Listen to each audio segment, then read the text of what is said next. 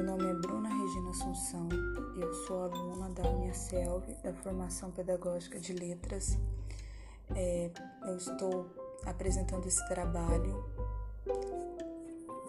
do tema Contação de História, do título A Tartaruga e a Lebre. Ele é destinado aos professores da educação e aos alunos.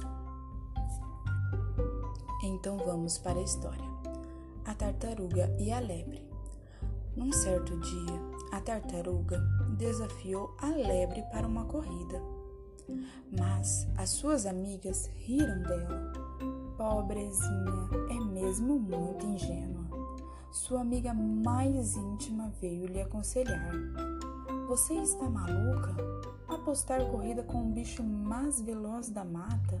Você vai perder feio e passar vergonha. Mas a tartaruga não se deixou intimidar.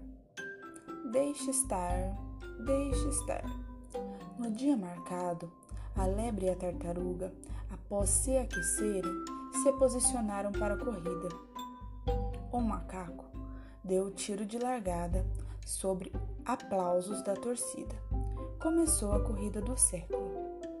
Em menos de 1 minuto, a lebre já havia ganhado tanta distância da tartaruga que resolveu tirar uma soneca.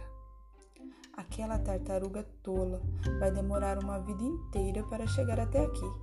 Vou aproveitar para descansar. Deitou-se à sombra de uma árvore e adormeceu profundamente. A tartaruga veio caminhando lenta e silenciosamente, passando por ela, sem que a mesma percebesse. Quando a lebre acordou, ficou sabendo que a tartaruga já tinha vencido a corrida. Ficou inconformada, mas teve que aceitar a realidade. Moral da história: quem segue devagar e com constância sempre chega na frente.